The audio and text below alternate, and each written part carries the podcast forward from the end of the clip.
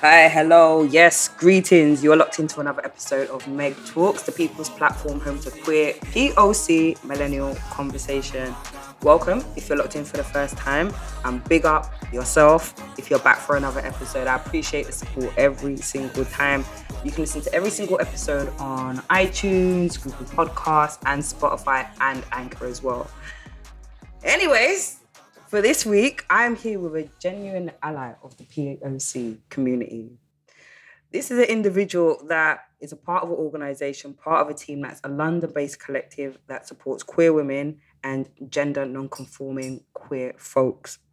They're into creating spaces, creating uh, creating communities, creating workshops, creating all kinds of things to bring people together so we can have fun. So, guys, let's get it cracking. Let's welcome Jess into the building.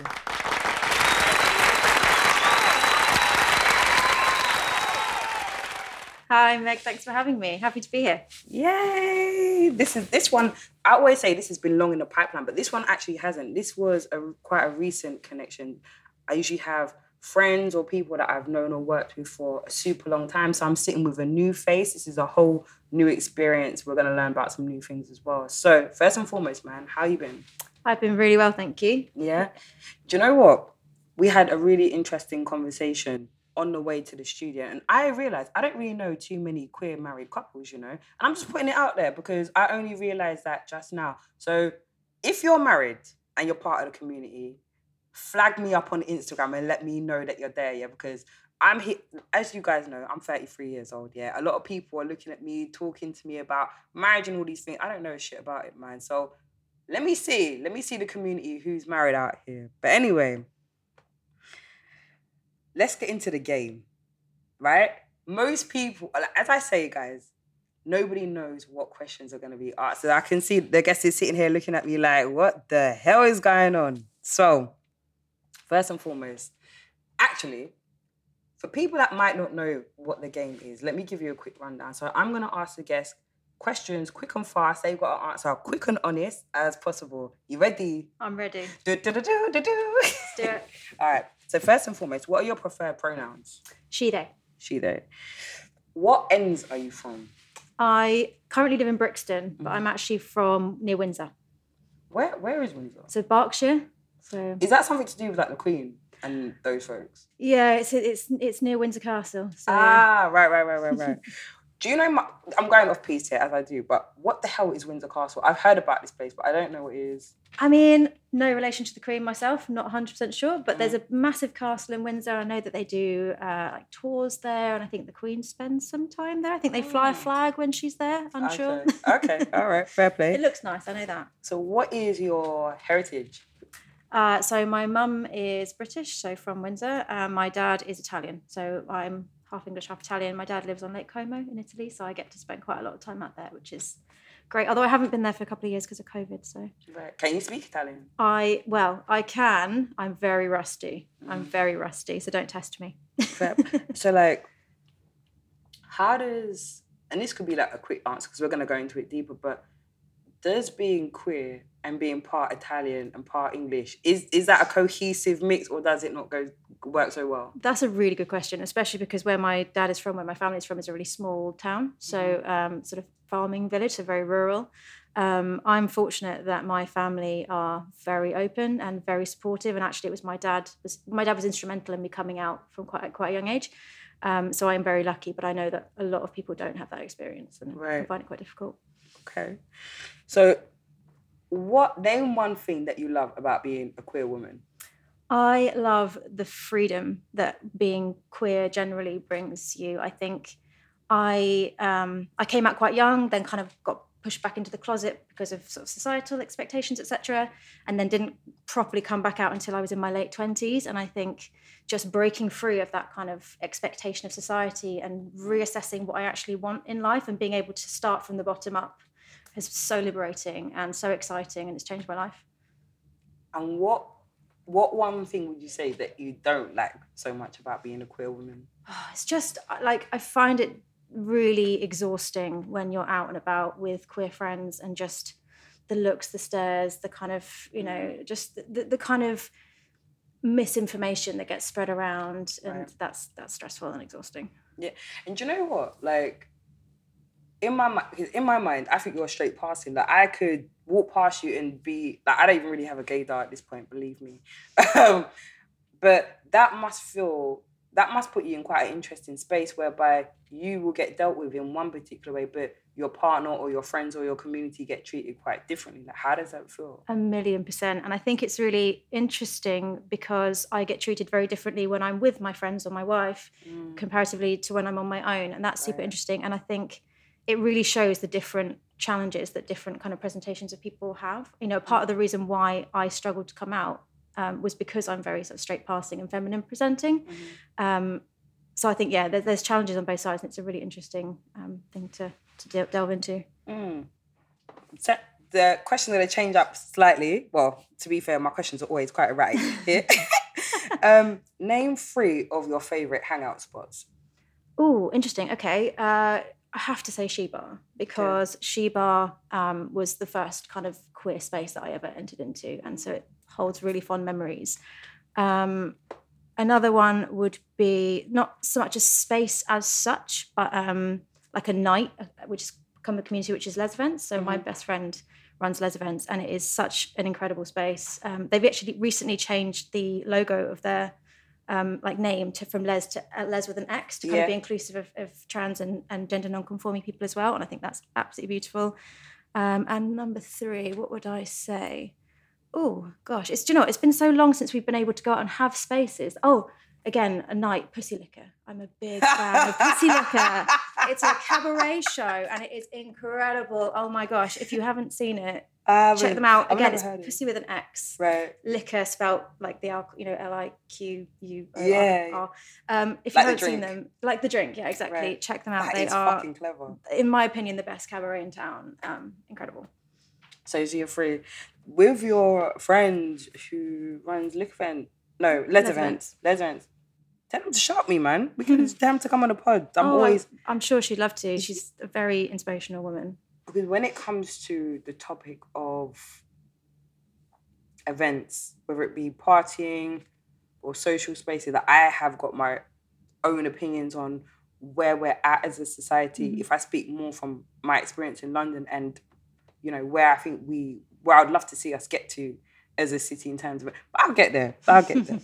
um, so name one of your most embarrassing adult moments. Oh gosh, my most embarrassing adult moment.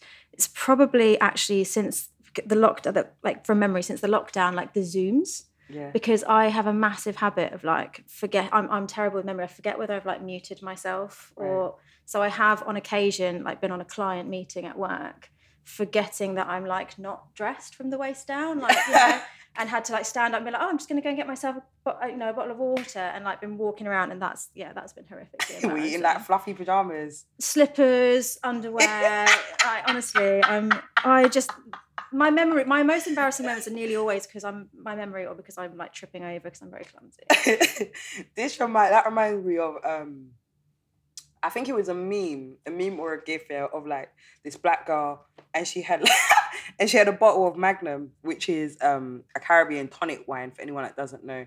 And she was like taking out of her taking out her braids and she was on mute and the camera was off. And it must have been a video, and the, and her manager was like, "Oh, by the way, so and so," and asked her a question. Is like, "Can you put your camera on?" And like she's half undoing her hair. That it was fucking joke. yeah, Um, Zoom is a bit of a difficult one because you you forget that there's people watching you sometimes. I, I forget that I have my camera on Right. and I'm just there chilling and I completely forget there's people watching me. I, I do you know what? You see, if I don't want to have the camera on, I'm not having my camera on. I'm very strict with I'm doing what I want to do.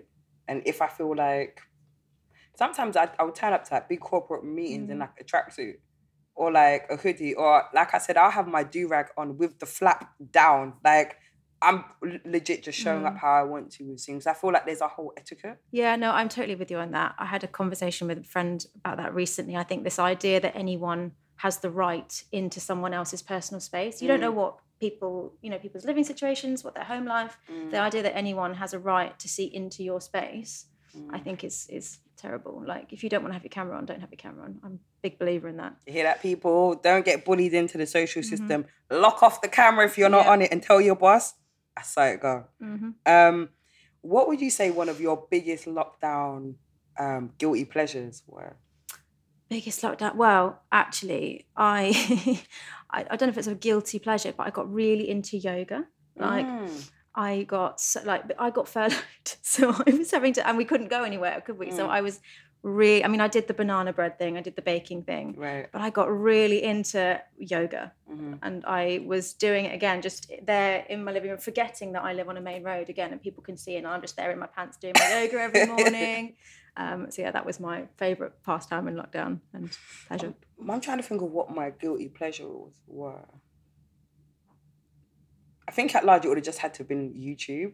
Oh, I have indulged like you haven't believed. I've got into so many different channels. Like I fuck terrestrial TV at this point. Like I am so I can't tell you the last time I've watched terrestrial TV in my own house. Mhm. Actually, it's probably like two years because I don't even Mm. have um. It's not my TV isn't connected to an aerial. So I told the TV license people that I'm not paying and do not contact me because I do not watch your channels. They're crap. but I think that would probably be that. Or um Lotus Biscoff. Oh my god. They've got this spread. I've seen it; it's so good. Jesus Christ. I put it on cream crackers. Oh my Krispy Kreme also do a donut. I can't I can't I can't I can't try that because if I try it and like it, I'm finished. It's over. You see, as you know me now, I won't look like this again. Okay, we've got a couple of last questions. Um, if you could live anywhere in the Mhm. world, anywhere, what country or location would you pick? Well, interestingly, we are trying. Well, the goal is to relocate to eventually to the Gold Coast in Australia, which is where Mm. my wife. She's not from there, but she spent a lot of time there. She spent twelve years, I think, during her life there. So she's really keen to get back there. I need a beach life. I need to live by a beach. That's Mhm. that's really my only specification. It needs to be sunny and there needs to be a beach. Right. I recently have been having this conversation with my babes about because they're not even in the country and they're not going to be back in the country till I don't know the end of the year, and it's like where they're at in terms of climate, in terms of tropics. I mean, like the beautiful Caribbean. Mm. And I'm Oh, like, I've never been sold on the UK. I feel like we're sold an absolute dream. I'm like, this place is bad vibes and the weather mm-hmm. is shit. Like, there is so much more to this world, and there's so so much that other countries have to offer. Agreed. So I'm still trying to figure out where I might like to be. Yeah, I feel like the world's a really big place. And huge. I think, yeah, I think humans are really adaptable, and I think we can really make beautiful lives somewhere as long as the conditions are right for you. Like for me, like I said, I like sunshine. Mm. Um, but yeah, I do. I I, I realized I was walking around Battersea one day with my wife Jay, and it was that thing of like it wasn't a very nice day, and there was this beautiful pier, and I was like, next time we have a sunny day, we're coming down here, and I was like, why am I living my life according to when the next sunny day is? I just need to be somewhere where it's always a sunny day. yeah, ah, it does. The weather very. If if you're not into the cold or the Mm. wet or the overcast like me, you are. Your life is governed by. Yeah. Um, is one hundred percent governed by the weather, which Mhm. is kind of shitty, right? So.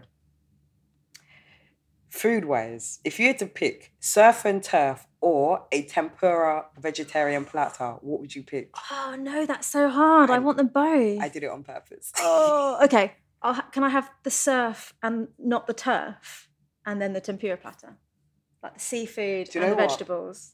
just because you asked so politely, I'm gonna let it slide. I'm gonna let this. There's gonna be the previous guests are gonna be outraged. I'm like, no, Megan, you made me pick. That that's fine. That's absolutely fine. What's your favorite type of music to get ready to when you're going out? I am shamelessly into my diva music, so anything Beyonce, Ariana Grande, all the Britneys, obviously the, the classic Britney, legends. bitch. I mean, that's it. Any kind of Britney will get me in the mood, always, any time of day. Okay, so we're so we're talking about the deep. So who who do you classify as the divas? So we got we we got Beyonce. That's definite. You got like you said Ariana Grande. Shit, my mind's gone black, and I'm like the musical oracle. Who who else would you call? Got Christina. Aguilera. Mhm. I'm a genie in a bottle. Absolutely. You gotta rub me the right way. What a classic! What a classic! yeah. Well, that is it for the question round. I, I, I had a lot of fun. To be fair, I love the question round because I might I often know the guest in one very specific Mm-hmm. context. It'll be one thing that I saw or one thing that I really, really enjoyed or liked. And that's as much as I know about them, besides like the bit of research that you do. So for me, guys, just like you, I'm learning all about the guests. So we're gonna go on to um normally actually I would do something something of the nature of what's new in the what's new in what's been new this week. So what's been happening in social media, what's been happening in the news, and to be fair, since I came back from Jamaica in June, I've just not been plugged really plugged in. Even my I'm sorry, my sorry Instagram people. I know I've been so rubbish on Instagram, but I've just been finding it really draining, really, really draining. So whilst I'm in this space, what I'm gonna do is just open it up to what's been lit this week. Um, and there's been two things that have come across, come onto my radar that I thought are, uh, I guess, conversation worthy. So, firstly, I want to big up Glass House London. No, no, no, no. People, I had a fantastic conversation with Aisha um, sometime this week, and she put me onto a new bookshop hanging space in Brick Lane called the Glass House. And this is, let's call it, it's like a triple threat here. And I'm going to read from my notes to make sure I get this exactly right. So, they have the first space is the Common Press, which is a bookshop slash cafe. The second element is the Commons, which is a multimedia event space. So um, lots of different stuff. So if you want to do podcasting, if you wanted to do something where you could broadcast, if you wanted to have an event space, you can do that also. And then that it's yet to come, but it's in the pipeline. They've got a restaurant and a bar. And I'm like, good, good Brick Lane. I nearly died of excitement when I heard about that. And the thing that makes this even more special to me anyway is that this was designed by LGBT plus people of color for with us in mind. With us in mind. I'm like, I I was so excited and I was talking to my mom about it and I was like, shit, that's how starved we are of resources and space that we get one bookshop and it's got like I think 100 and fi- over 150 books um, which boast about the black experience. And for example I've seen that they've got like the Rachel Ama book and anyone that knows Rachel Ama she's a vegan chef um, pulling together some really cool Caribbean meals and stuff. But anyway I just wanted to plug that because it's been open for so if it's four weeks, so that would have it opened in August 2021. So guys, get down, get down there. Like I don't want to hear no complaint about we haven't got anything. You better get down there and support them, man. Like it looks incredible. I'm gonna be heading down to the spot um the end of September with Aisha to go and do a full-on tour. Then we're gonna head over to the studio right here and we're gonna lay down some content. So big up Glass House. Definitely go down and check it out for all my people of color you man better get down there and support this team. That's all I'm saying. And hopefully, I see some of you like down there as well, man. So don't be shy. Come and say hello. Um, and the other thing that I saw, I wouldn't say it's this week, yeah, but I'm talking about it this week because it's starting to get on my nerves. Well, so Sha'Carri Richardson, people keep coming and talking to me about this, and they've got, and I've noticed on different platforms as well, like this has been a bubbling conversation. So I've held back a little bit just to see how it patterns out because we all know that I love a bit of ganja. There is no secret about that. And she broke a world record. It got that the whole thing was a scandal because they found traces of um, some kind of cannabis in her system. Now, anyone that knows anything about weed, that does not make you faster. I just want to say that. I just want to say that, right? So if she achieved that with that, listen, her world record, if she was just like clean and sober, would have been off the wall at this point. So I'm not even mad at it. I'm I'm not. And the Olympics, yeah, you have rules. She's gone through a lot with her mum just passing away. So I'm not saying they should bend the rules, but or change the rules even. But from a very personal point of view, I understand. But what's been popping off within my community as well is that her throwing shots to the Jamaican community. And I'm a proud Jamaican, proud, proud Jamaican. Now, the three athletes who just came unpolished off, I don't know why we're worrying. Like, pe- athletes chat shit all the time. That is the competitive nature nature of sport. Like, to to succeed in sport, you have to be competitive, right? And we're getting onto this person for showing that competitive nature. Yeah, it's not particularly tasteful and it's a bit rude, but that's what creates a winner.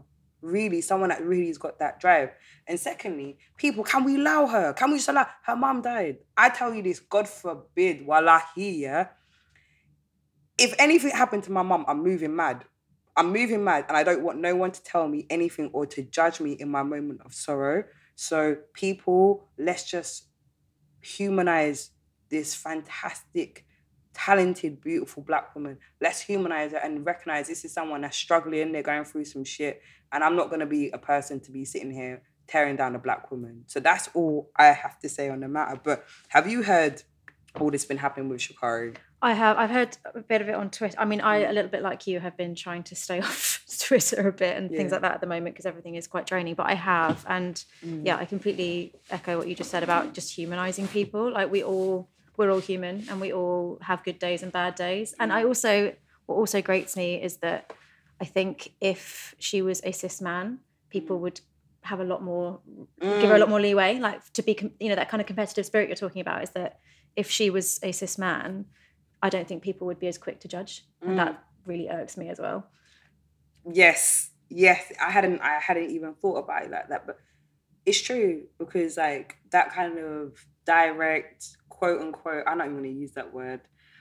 Um let's just say that barefaced behavior, that in your face, direct behavior, mm-hmm. it is considered to be quite masculine mm-hmm. in that respect. And when you think about football, if I think about um the I'm like I'm not really I used to be into football a lot, but not so much now. So you know, we I think it was like the European football tournament quite recently, right? Where it all kicked off with the three black players getting the whole bag of foolishness, right? Now there was someone on that pitch. I saw my man getting draped up by his by the collar of his t-shirt, fully getting dragged up chasing the ball. And I'm like, but that's okay. But a woman chatting some shit isn't. I I mean, I, again, I'm Italian, right? So that was it was Italian team, and you know, I was I'm a proud Italian as well Mm. as a proud British person. And I, again, I you know, I watched that and I was like, I was proud of Italy for winning, but that made me so mad because Mm. exactly that there was just no no one talked about it, no one mentioned it. It was just It's a bit of bit of bit of boisterousness. yeah, yeah, boys will be boys, you right, know. right. No. So it just kind of, I just wanted to bring that up to highlight first and foremost what my opinion is on that, and also again, I think what you've done there is beautiful, being able to show that juxtaposition between these double standards. You know, yeah, allow it, people, allow her. But let's get on to the topic of the conversation of today. So, for me, this is very, very exciting because my whole social experience of the LGBT plus scene has been it's been a real uphill struggle. Being able to find spaces where I feel comfortable and going into black um, LGBT plus spaces isn't enough for me to feel comfortable within that. Like I can't be lumped in a room with people because we have the same culture and the same preferences or similar preferences that ultimately I'm gonna feel comfortable or get along with these people. So I've always found it found it quite hard to find find that space. And I found um, a couple of good events that were actually just heterosexual or um, inclusive spaces. But specifically that, I found it quite difficult. So I was really inspired by the objective of what you're trying to achieve by your organization because I think it's needed. Even people like me need it, you know. So I'm really excited to kind of just get into the topic to better understand where this all came from, what you guys have been up to, and and what's next. So the first question I want to kick off with is how would you describe your experience as a queer woman in the UK at large? Good question, big question. Um, so I used to live not in London, so I used to live in um, near Windsor, um, and again found it very difficult to come out because again, in a similar vein to what we were talking before, society kind of demands femininity of of people like us, and I think that was very difficult. Um, it makes it very difficult to experiment with who you are, to work out who you are. If you're kind of if if the scope within which you're given to experiment as a teenager is quite small because you're demand, you know, that people are demanding, expecting certain things of you and certain presentations of you. Right. And I found that really difficult, which is why I found it difficult to find my queer identity. I mean, Mm. um, and I found it really difficult because then once I came out as queer, the the kind of community in a small smaller town or outside London is very very small. At least in my experience, it was very very small. Um, so trying to find and, and like exactly like you just said, like then you're kind of forced into a very small bubble of people who you may or may not have common interest in, you may not have anything in common with, you may not get on with, whatever. So within my community where I lived, the, the queer community around me was very much football lesbians, which is Right. awesome, but it's not me. I don't play football. I've never played football. Mm. Don't know how to. Don't know how to kind of be in that world really. Um, but that was all I had in terms of queer spaces. So when I moved to London, it was a real eye opener, and I think that was kind of where the queer culture club idea was born because I came to London and suddenly there were all these people of all different, you know, were- everyone looked different, sounded different, Yeah. had different experiences, different interests, different worlds, different lives. Um, and it was that idea of like creating something where people can bring those interests and those parts of them to a collective Mm. and find other people who you don't just get lumped together with because you're queer or because Mm. you come from a certain place or come from a certain background, but because you have a shared interest. Right. But also you have a shared experience within that intersectionality, you know? Mm. So that was kind of where that came from. The Mm. idea that yeah, I don't want to just be put in a room full of people because we're all queer and then that's that's it. That's Yeah. that you know that's the surface level idea. It's like actually, well, I'm queer and I'm really into literature, so I'm going to join a queer book club, or Mm. I'm queer and I really love art, so I'm going to join a queer art group, or Mhm. whatever it is. You know. Yeah, yeah, yeah, I, I love that. And I actually want to go back to a particular point that you just Mm-hmm. said that I, I've, I've got to get into this. So when you came to London, Mhm. and I can imagine it was like the lights came on. Very much so. The lights came on. It's like, wow, I can see everything around me, and I can see things that maybe fitting for me or things that I'm curious about. How did that feel? That moment when you realized what London had to offer. it was honestly like the world opened up. It was suddenly that my very narrow experience of not only being queer but also being myself, Mm. which I thought was that was the world that was open to me. Suddenly, just I mean, I now I went from being I was a teacher in my what I now call my past life because it feels like that. Mm. I was a teacher, which I loved. Don't get me wrong, but I was a teacher. I lived, you know, on my own with my cats, and that was kind of my life and my world. Um, and then suddenly, if you had told me that two years later I would be married, I would be running queer spaces, I would be hosting a queer comedy event on a regular basis with someone, like I would have like that. I would have laughed because that just wasn't anything in, that was on my roadmap. And suddenly, I, every day I'm meeting people who inspire me, who give me new ideas, who give me you know new opportunities, new connections, new new roads to follow, you know, Mm. new leads to follow, and it's just it's so exciting. You just I never know now where life's going to take me from one week to the next, and that yeah, is so exciting. it's it's lovely to hear how it's lovely to hear the differences and the fact that you were able to find something for you in London because my parents were born in London. I was born in London and raised in London, and I've never lived in any other city. Mhm. So to me, uh, that's all I know. So to hear what other people's experiences have been outside of London and then coming into this space, I think it takes the blinkers off for me also and to not take it for granted so much. And even though it may not necessarily offer me that, but actually it's offering so many people an experience outside of a reality they've been raised into or raised around. Mm, mm. So when it comes, I, I'm was there a catalyst moment or a defining moment which triggered the idea well not even triggered the idea but triggered the motivation for you to start queer culture club Um, I guess, to be honest, it was mostly the lockdown because it was an idea that had been bubbling for a while.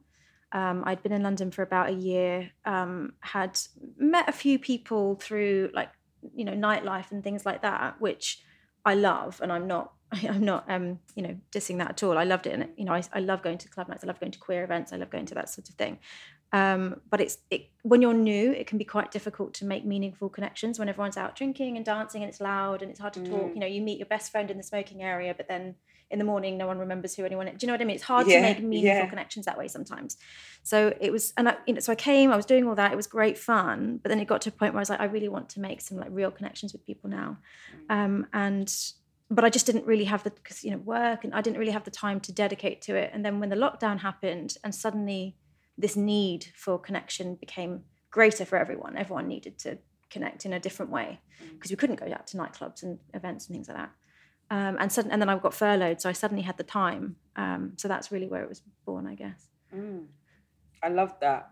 I I think I might have shared this with you the first time that we had a conversation, but during lockdown, I found myself counting the number of masculine presenting black people that I saw. And I, I remember getting up to six. And I think probably after six I stopped counting. But I've I've always felt quite far removed from the LGBTQ scene and community at large. I've had times when I've been fully immersed, doing the most, having the time of my life, but it's just something that a place that I visited, it wasn't ever a kind of I felt immersed. Mhm. But during lockdown, I did feel like mm, I could do with something. There's a little something that I could do do with, considering I'm just not seeing people like me. Um, even I guess YouTube was a fantastic resource in terms of bringing bringing visibility to queer black content or people of color content. Um, but I felt I definitely felt that need to connect, and this is where the podcast came from. This is it's, a very similar story. This is where it came from. You know, I was aware of like some statistics that were published in the Guardian, and they were talking about the number of people who are in homophobic environments or in toxic environments, which are just not helpful to their mental health or their sense of joy. And that was for me the defining moment where I said, nah, no, no, no, no, that's not okay for me at all. And how do I create um, some content that's discreet? Someone could put their headphones in, plug in, and nobody else would know, you know. But you're having a good time and you're hearing bants and jokes and conversations which are relevant to you. So I, I, I definitely share that sentiment that lockdown was quite an important time for mm-hmm. connection. Like, were you able to? I guess how how did you find connection and community during lockdown, if you were able to? I, f- I mean, first of all, I was, I guess, I was lucky because I was locked down in a situation where I was safe. You know, I wasn't in a in a an environment that was homophobic. I was with my wife, so I wasn't on my own. So I, I was very privileged in that sense. So I can't really speak of, you know, for me, that kind of need for connection wasn't as great as it was for a lot of people.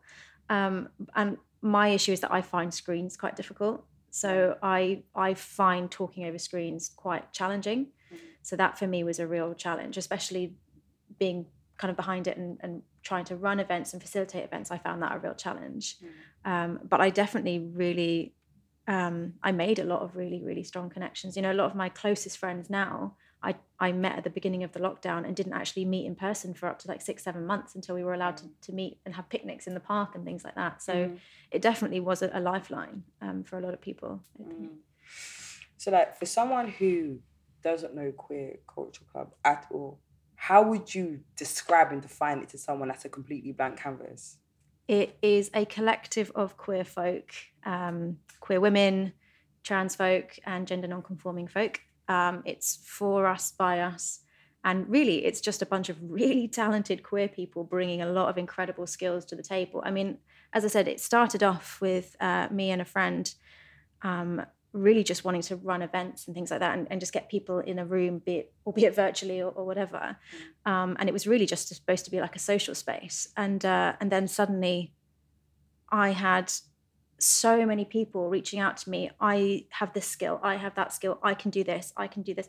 Like, do not underestimate a bunch of queer folk in one Yeah. space. Like it's incredible. And so this kind of amazing eclectic collective of skills and and, cha- and talents kind of formed. And now we've got so much going on. It's just a bunch of really talented people doing talented stuff, basically, which is really gorgeous.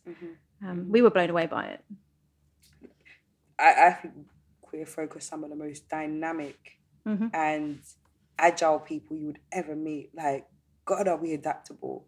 Mhm. And I think because we're so adaptable, we're able to pick up, we, we pick skills up. We, how do I even articulate this now? I feel like as a community, we have got a gift, right? And the gift starts from the fact that the external doesn't doesn't fit, doesn't 100% fit. And because it doesn't fit, we have to really try and understand ourselves about who we are, what we need, why this doesn't fit, and what should be the supplement. So we know ourselves to a greater extent. Mm. It, it may not, I'm not saying that we won't have traumas and upsets and things like that, but we tend to know ourselves to a greater extent. And when you know yourself, you're able to identify your gifts and your skill sets a lot easier than if you don't. And I feel like there is some, just in that concept, like I really believe in that. And I was speaking with, I've had quite a few creatives on this podcast, whether it be DJs, dancers, and so on. And I've always said, why is it that we're so creative? And it's about, and it always comes back down to the inclusive nature of the environment and stuff. So I throw it to you that why, why do you think we just we're so talented and we've got so these gifts so readily available to share and we're so willing to share? I think part of it, I think I really resonate with what you just said about we know ourselves. And I think part of that, I read somewhere about someone saying that for queer people, um, so much of adulthood or, you know, formative years is about unpicking which parts of us we present or perform because society told us that we should and that we've kind of ingrained and during during our formative uh, formative years we've kind of ingrained that and, and um, embodied that and which parts are actually us. And so because we have to do all that work unpicking we know ourselves really intimately inside and out right? And i think exactly what you just said i think that's a big part of it. I also just think as you said the inclusivity element is so huge. I mean i just think we're trailblazers in terms of throwing the world open. We see the world in more shades of color than anyone else because Right. we're not blinkered by this societal expectation of what life should look like and what people should look like and people how should Ooh. behave. And i just think that's i went to the london queer fashion show um well the, the lockdown version where we watched the photos of and I, well, there wasn't even anyone in the room. It was just pictures you know of, of the event the previous year. And i literally burst into tears because it was just there were people the representation there and this kind of like things that people couldn't even imagine outside of the queer community i don't think. We're just we're trailblazers. We look at that and it was just like this definition of beauty and beauty in the world gets thrown open and all of your preformed ideas just get shut down. And i think that's why queer people are so creative because we're just the world's a blank canvas for us. And i love that. Oh, that gave that gave me the heebie-jeebies. that's that's deep. That's really, really deep. Especially the part where you said, you know, we see the world in so many other colors. Like, it's bloody true. Mm-hmm. And I, I, I- it just kind of sent me, my mind spinning in the respect that, what are my different skill sets, my different strengths, my different interests, and so on. And I'm like, I wouldn't even be able to. I don't think there's any consistency. It's just things that I love and things that I enjoy. So people keep being creative, man. Definitely keep being creative. Um, so in terms of like collaborations, partnerships, events, and stuff. So what would you say your favorite collaboration has been to date? Um, we have done a couple of really awesome collaborations, um, particularly with our discussion club. So um, our discussion club facilitator Georgia, she's actually out in India doing some um, like charity project work out there at the moment. But she was running our discussion clubs, and she got some of the best collabs. We had um, uh, Shush, the women's sex toy company. We've done a couple of events with them that were awesome. Is they've got a shop in like Hoxton Square or something like that. Right? I that, think right? so, Where- yeah, they mm. do. And oh, that was awesome. So we had people, you know, they were talking about queer inclusive sex education. Um, we also did a partnership with the Grief Network, which was really powerful. Um, that was really beautiful um, to, to run with um, Grief Week. Um, oh gosh, there's been so honestly, there have been so many. It's been really exciting seeing her pull together all these different kind of events and different people from all different walks of life. It's been really lovely. like thinking about grief i've been speaking about that a lot this year because i've lost all of my grandparents i, I had by mm, before i was 30 so maybe like 27 28 and that was very hard for me because that was all in my 20s which i think nobody's equipped to deal with and i was a nanny and granddad's girl by far and i, I there's something in there being. I would love to see. I would love to see a situation where there are support mechanisms laid into eh, in specifically for queer people, and especially if you have like funky family dynamics where you may not have people to lean toward. Luckily, that Mhm. wasn't my story, but I can imagine you know people are grieving by themselves um, and without the right support mechanism that that you're supposed to be entitled to. I think this is why you're supposed to have friends and family and neighbors and stuff as part of the human experience. Um, yeah, I kind of gone off piece with that, but that has definitely it just triggered that thought, and it's just been Yeah. such a compelling. Um, I understand- I also think the other thing with with that kind of queer experience around grief is that for a lot of people there's a certain regret because a lot of people didn't necessarily come out to people before they passed. So there's that level of I've you know sp- speaking on that there were a lot of people that were like you know my biggest regret was that I didn't you know I I don't I didn't I wasn't true to myself to that person before I lost them and I wish I had been and I wish I'd kind of you know had that experience with them and shown them my true self and now I can't and that's something that they have to live with so yeah I think there are a lot of really specific things around queerness and grief that we don't really talk about or have the opportunity to talk about so yeah that was a really powerful event Um, mhm. And if you think about like maybe a project or a body of work that you worked on, like what's been your personal favorite? My personal honestly my personal triumph is these um, events that i've been doing with victoria my colleague. Um, so we run these queer comedy events and they are currently monthly and i really want to extend it out to doing comedy and cabaret as well.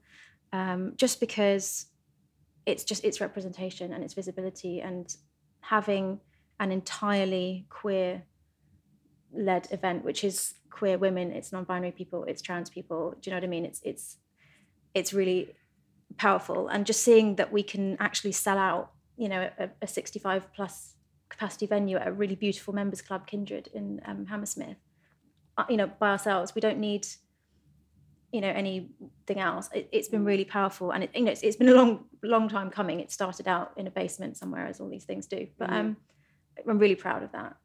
I love the idea of queer comedy because I feel like part of the essence of why this podcast even gave I gave birth to this podcast was I just feel like sometimes the narrative that's pushed on the LGBT plus community and people of color at large, I think it's a load of shit. I generally do. I think there is far more to our experiences than we're given credit for. And I think that we're actually two very hidden communities in some respects. Yes, we've got visibility, but visibility is it's almost like it's been I guess developed in such a way and branded in such a way. So for example, I think of like heaven, I think of flag, I think of pride. I'm like, you know, we are far more than that. I'm like, that is very surface level Yeah. for me. Um,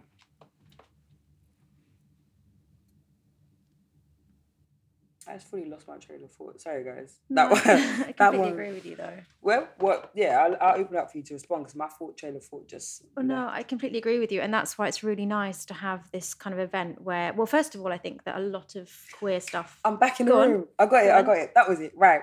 So, so for me, I feel like it's a lot of doom and gloom and narratives, cultivated narratives that are forced upon us. And I'm like, I don't believe that to be. I I'm not saying that it's a lie, but that's not the full story. That's not the full truth. And I wanted to use this space to be able to bring light to all, like, like for example, what you're doing. And all the other incredible people that have come through to bring light and to flesh this story out in a way that is bold and unapologetic in saying, I challenge that narrative. And just to bring it back to the queer comedy, like like I said, it can be very doom and gloom. So queer people laughing and having fun is everything to me. It, I have the same energy for it as when I see young black boys and young black men laughing and having fun. And when I see them in their music videos dancing, like it just, I love seeing that happiness in groups that are told that they're not happy, Mhm. you know, or our Yeah. stories are sad. We So- don't get to celebrate joy. That's the thing. So oh, much. High five me. Yes. so much of the stuff that's for queer people, and I, as you said, there are parallels there too. Is is that kind of idea that it's always centered around trauma? How many Mm. queer films, TV programs, or films and TV programs where the only queer storyline is trauma? It's doom and Mm. gloom. It's like and, and don't get me wrong, I know that that stuff exists and it's important that we talk about it, but there's so much more to being Mhm. queer and being being queer can be joyous, it can be joyful and let us celebrate our joy. Yes, let us be happy. Let's all get in a room and laugh and it's yeah, I love it. It's so fun. That that that really warms my heart, and it's there's something in that, and I'm not. I can feel it stirring in me, and I don't think it the thought has landed or the the thought or the idea or the concept has landed, but there is something in this queer joy. Well, I think so. For me, it comes down to, from my personal experience, is that a lot of the difficulty that I had coming out to family, for instance, was that the only representation they've seen of queerness is is sadness and trauma and being lonely and being, you know, bullied or being, you know, mm. whatever it is. So they're like, this is going to be hard for you.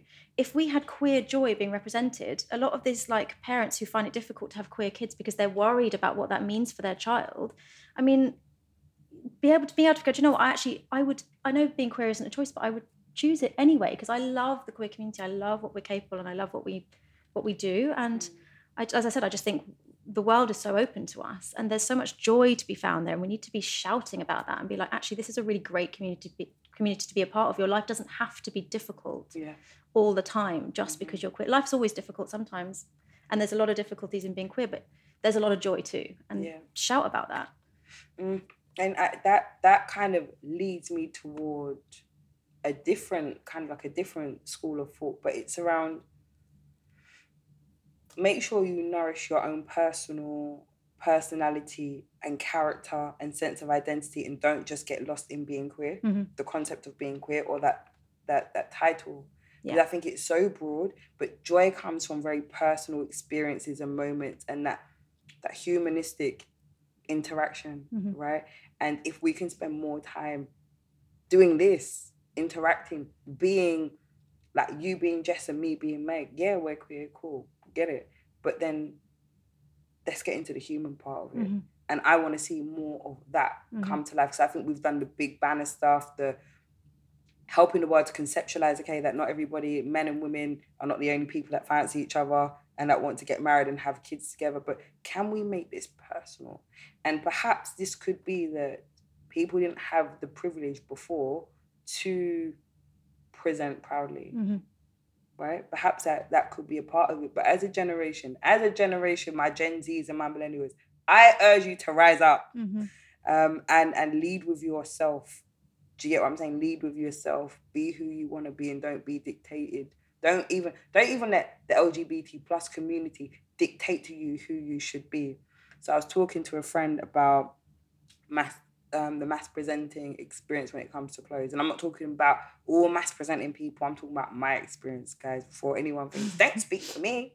And um, and what I observed was it's almost like you see you've got this category of ma- um, masculine, feminine, and then STEM, Mhm.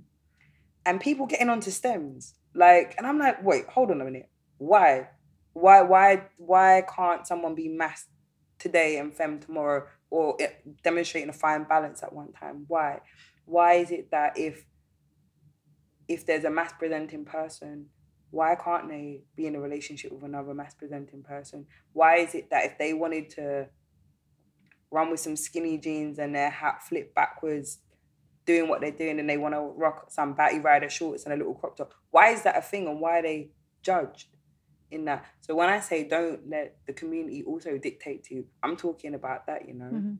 You know, that's a that's a big a big thief of joy. Yeah, there's no point shaking off the kind of confines of the cishet world and the societal expectations that you get from that, only to find new ones Mm. in, in- within your community. You know, for me, the overarching kind of thing that I hold on to about being queer is it means screw anyone else's expectations or anyone else's kind of ideas of who I should be. I'm going to live life exactly the way I want to, and that's that.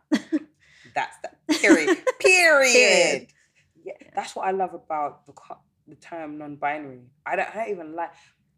Ah, people, uh, people know already. Like my pronoun, preferably, just call me Meg. Just refer. Meg's gone here. Meg's here. This is Meg. What? Just refer to me as my name, Mhm. right? But in saying that, I just feel like.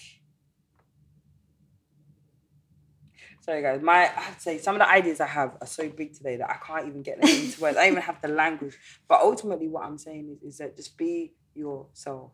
Be yourself and don't let anyone dictate to you. And the reason why I connect with the whole non-binary and queer titles is that there are no rules. Mhm. There's no rules to being queer. There's no rules to being non-binary.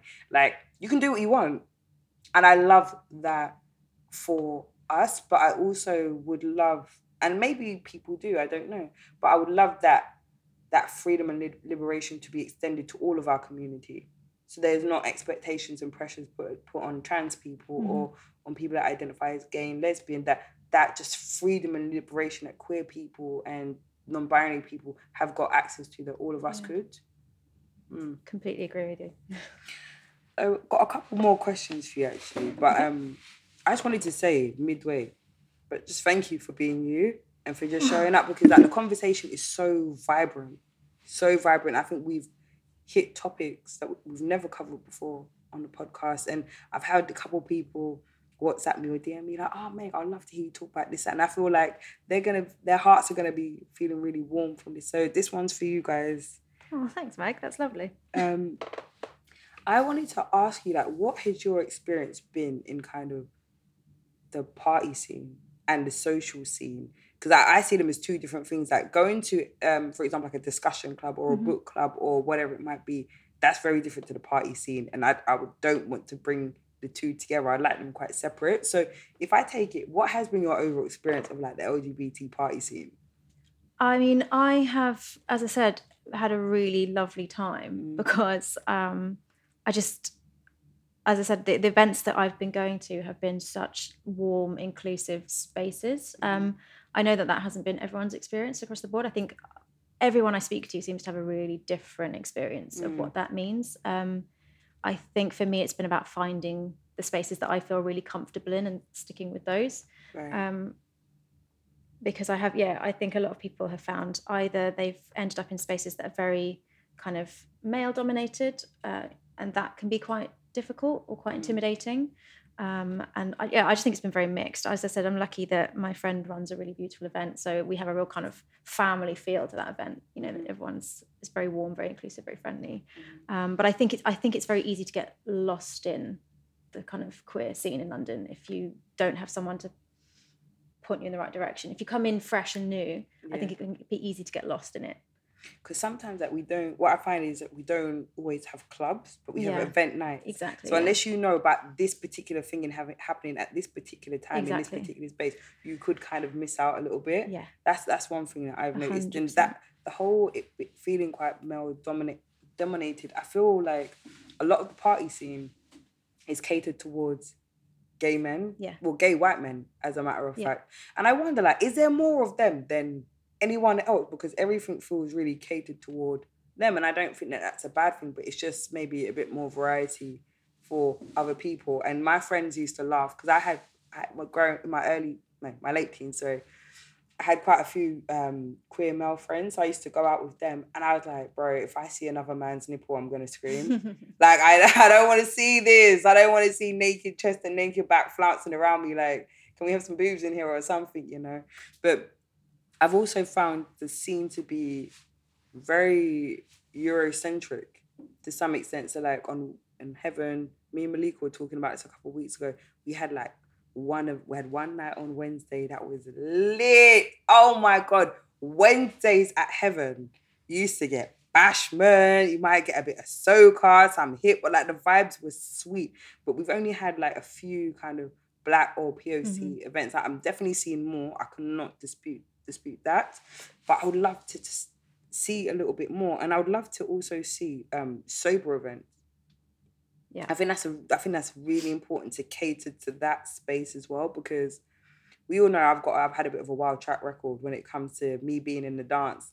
Like I love a rave and I love a festival, but I would love to go to spaces where everybody is sober Mhm. um, for my own benefit because like after two proseccos, I could wake up in Belarus with no passport.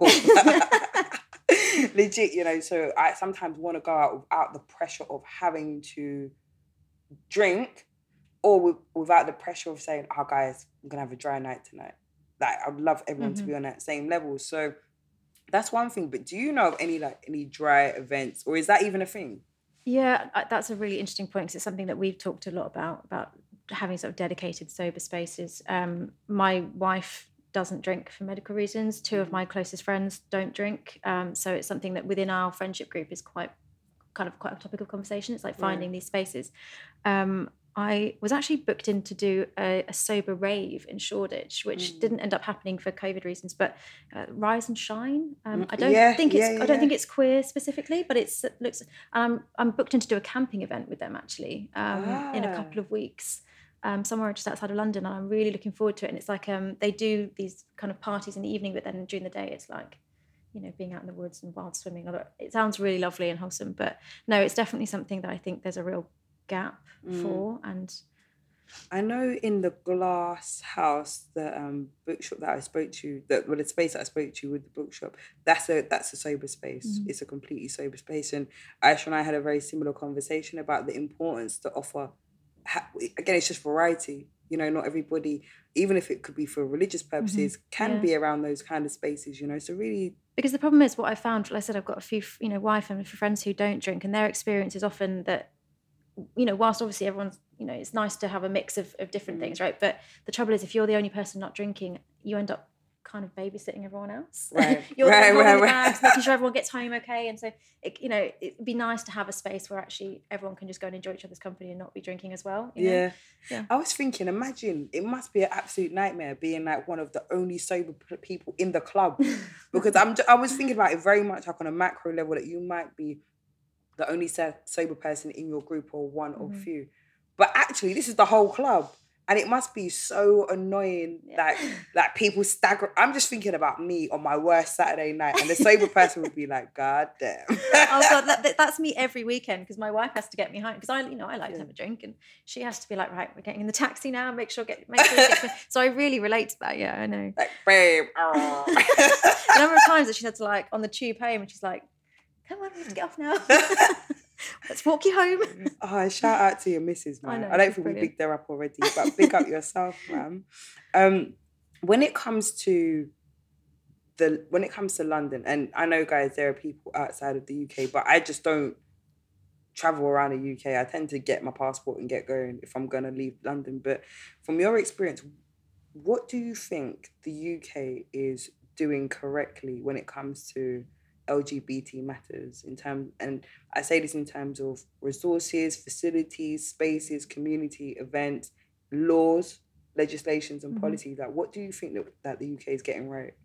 Um, again, difficult because my experience is quite limited in terms of yeah. London and, and where I grew up. But coming from an education background myself, mm. I would mm. say that there is a really, I mean, it's slow, slow progress, but there is a really good push within education systems to make sure that education is more inclusive. And by that i don't just mean like having an you know a pshe lesson on being queer once in a while. I mean really pushing towards making sure that right from reception level there are books in the classroom that show different types of families you know different types of family backgrounds um, talking about just having queer characters in storybooks and things like that so that it's kind of normalized from a really young age mm. um, that's been a really I, have no, I said having been a teacher I've noticed that I think what we're lacking is the um, sort of more positive sex education that's more inclusive and is more um, kind of thrown open I think that's the next real big push that needs to happen in schools mm-hmm. because sex education is still very cis het and it's e- e- actually even for um, like heterosexual women, it's really not very inclusive. It's very biological and scientific. And I think yeah. having that's what we we actually did another collab with um, someone called Demi, who is a uh, sex educator. By by that's her um, her job, and uh, they came in and did this whole sex education lesson that kind of like this sex ed that we never got as queer people as queer folks so that's for me would be the next big drive but no education is getting slowly better I found out not too long ago that it was it was maybe I think around March time that sex ed was banned in schools up until 2003 and I left school in 2004 and just knowing that fact made everything made sense because I was like I didn't actually know how to have sex with a woman like I didn't know how to do jack shit at like 17 years old. And I had my first girlfriend at 15. Mm-hmm. So at that time, at that time, guys, it was illegal. Like it was illegal for sexual education to be taught in school at a time when I actually had a girlfriend. Madness. Mhm. I'm only just like piecing this together now, and I'm like, I would love for our sexual needs and requirements to be prioritized just as like cis het people. Mhm. You know, I'm not even too sure what that. I'm even imagine. could you imagine like a queer sex education um, class on like two female bodied people? I'm like, I want. I can't even now imagine what that could look like. I can imagine it would be incredible if you had some experts in that space really. Mhm. I guess just making it chill.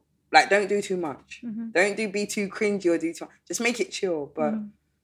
that could be a vibe. Like, sorry guys, in my mind, I'm just kind of trying to imagine what queer sex ed could look like. Imagine that's how conditioned we've been Yeah. to the point that I can't even imagine it. Well, I didn't. The part of the reason why I didn't realize I was queer growing up was because I never, you know, I had boyfriends and stuff, and I never, I never enjoyed sex. But because I wasn't taught at school that sex was also supposed to be for me, I was always Mm. taught that sex was functional and it was really for boys to get off. Right? That was what we were kind of taught in school. So the fact that I didn't enjoy sex, well, none of my friends really enjoyed sex. It wasn't really Mm. a red flag for me. It was only when I started having sex with women that I was like, oh, okay, so actually I do enjoy sex, just a different kind of sex with you know different kinds of people, and that was eye opening for me Mm. because we just we're not taught that sex is for us too and that we should be enjoying it too and it, that we matter in that context Yeah. as well Yeah, yeah, yeah. um, just something as simple as that would have such a huge impact on kind of sexual liberation for people with vulvas because they would suddenly be be able to set boundaries and set needs and expectations in a way that currently you know our generation often finds really challenging hmm Man, ain't that some real shit? Like, and I got I got a question for you. You can tell me just to piss off, right?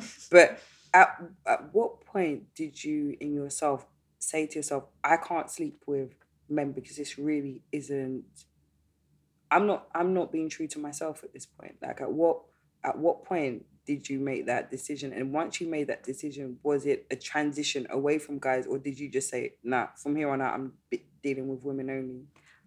um, again, I can only speak from my experience, and I'm Yeah. not a doctor or a scientist. But interestingly, for me, so I was actually, and I, I find find this a little bit hard to talk about because I don't want to uh, dismiss the experience I had with this guy. I was with a guy. We were in a very settled relationship. We lived together. I was probably 25, 26. We'd been together for a couple of years. We were talking about getting married, etc., etc. And I was happy. Like we were best friends. He was good to me. We had a lovely, we had a lovely relationship. Right. Um, there was nothing fundamentally wrong with that except for the fact that there wasn't much of a physicality there. But again, that wasn't a red flag because that seemed like, well, that's normal. Like people just don't really have sex after a certain point anyway, and that's fine. Um, and it was only when I came off my birth control pill, because we were talking about having kids. So I mm. came off my birth control pill, and within a couple of months, it was like my body got, overcome with hormones. And suddenly I fell in love with a girl at my work. And that was the end. Like literally, that was the beginning of the end for that relationship. Because I suddenly realized, oh my gosh, I'm I'm like I'm fully quit. Like I'm I'm a lesbian. I can't. You know this this is why I'm not enjoying this physical relationship is because actually, it's not true to me. And and like I don't I don't know if it was because it was coming off the birth control pill, but birth control pill, but it did feel like my libido had been suppressed to a point where I was quite happy with this existence with this person that I loved and cared about and cared about me and just not having sex and that kind of felt okay. Mm-hmm. and then suddenly it was like I was a teenager again. I was like okay this actually isn't my life. Um, Yeah. again not a doctor can't speak but that's that was my experience. Yeah. that was the trigger moment for me. And like, did you have that conversation with your with your partner at the time to say this is what the reality of it is, or did you feel it was safer to kind of sugarcoat it for the well being of that person?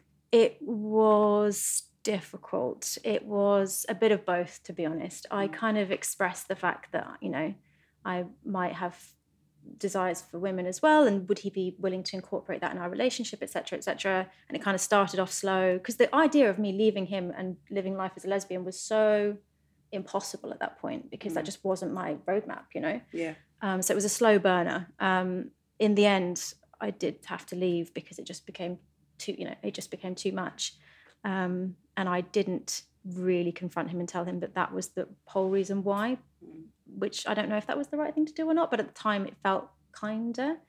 Um, I don't know if that was the right thing or not, but I was scared and lost, and Mm. it was quite a scary time. But in hindsight, I probably should have sat down with him and had that conversation. But how do you know in that moment? You know, it was terrifying. I was giving up my entire life to. I literally had to just move out. I had no home to go to, no nothing. I just had to move out in my car because I just had to go, and it was terrifying to live this whole new life that I'd never even known about or considered. And um, yeah, And then when once you had that first entry point to kind of I guess being with a woman and being able to so at this point in my mind, so that relationship's ended. You're now scared but free. Mhm. What next? What came after that?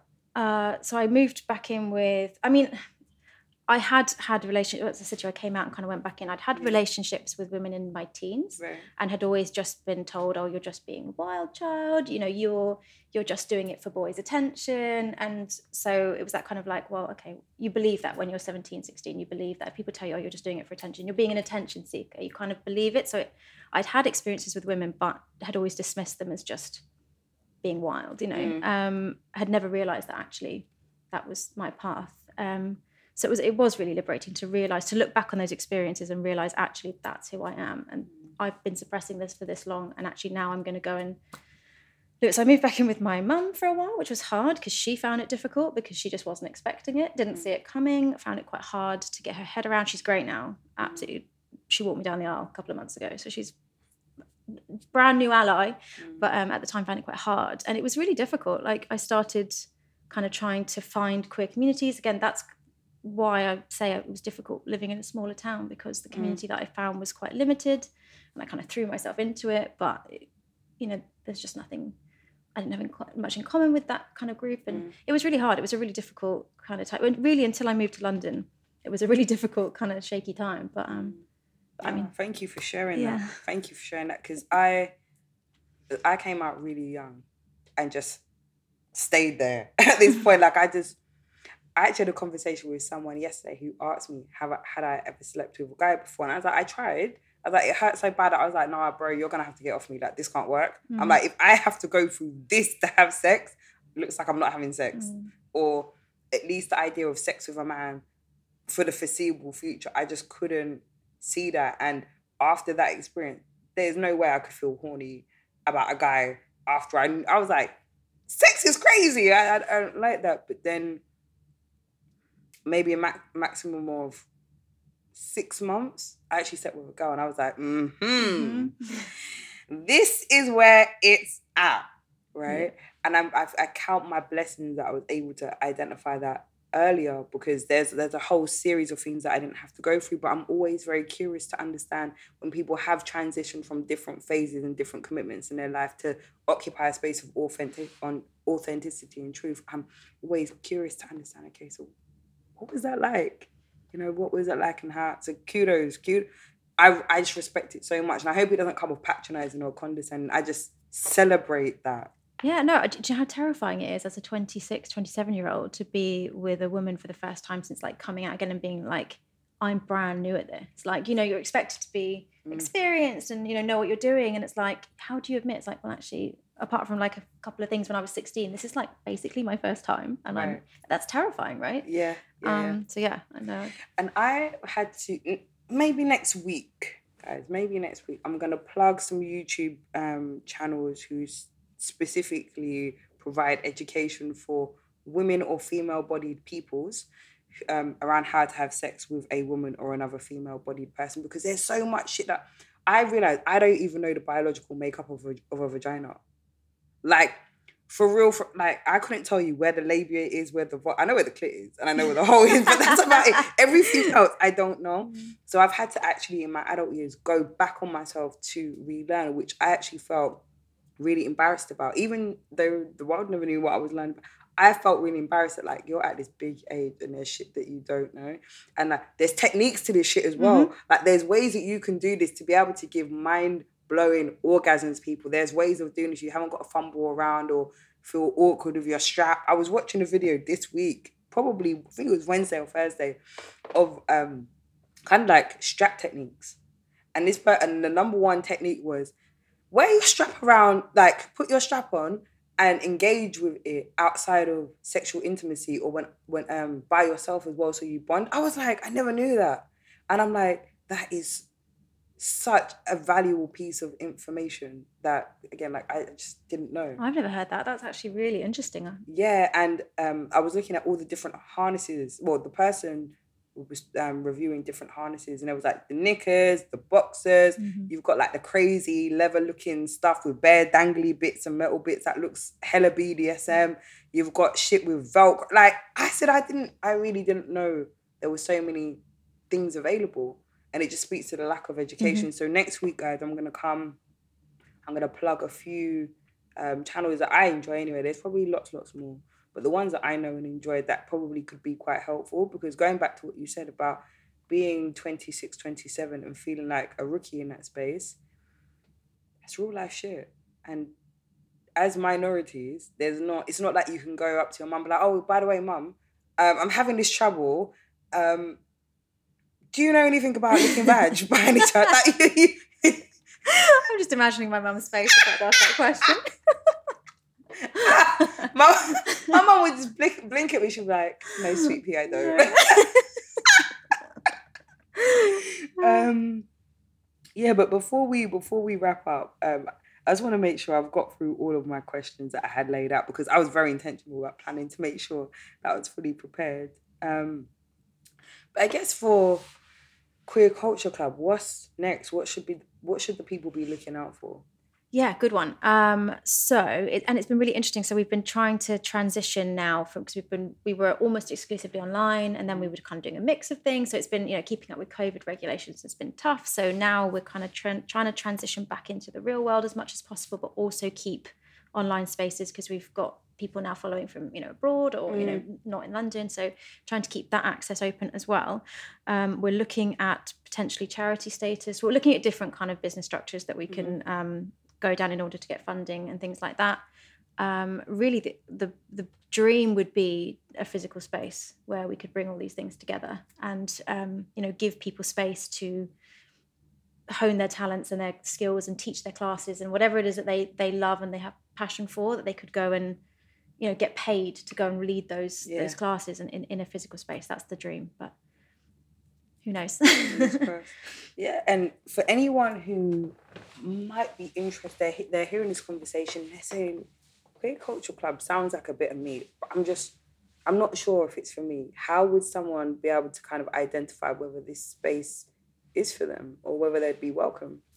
Uh, i would say that we we, we welcome anyone who is welcoming of others. That's that's really our whole thing. It's if you are, you know, if you are conscious of the space that you're taking and you're going to be kind to others and inclusive of others, then this is a space for you. Mm-hmm. Well, folks, I think that blows the lid wide open. Like anyone is welcome as long as you're good vibes.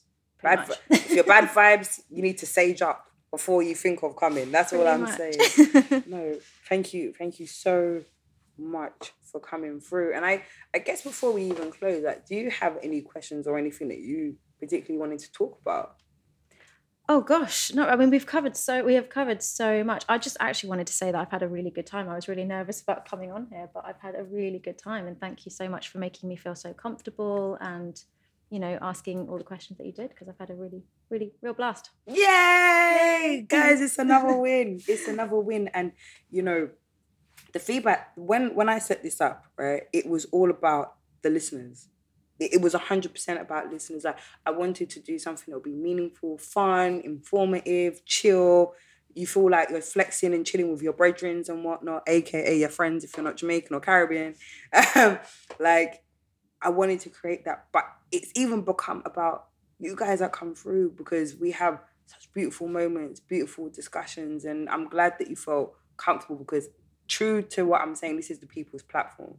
You know, this is a podcast that anyone, if you've got something constructive to say or you're doing something cool um, and it would resonate with, you know, the masses, then this is just a space for everyone. You know, so thank you so so much. Do you want to plug your socials? Uh, yes. Yeah, so we are Queer Culture Club on Instagram, which is where we are the most. Um, most present really, or QCC on Twitter. Although, as I said, I've been trying to stay off Twitter a bit lately because it's been a bit exhausting. But yeah, those are the two places that you can find us.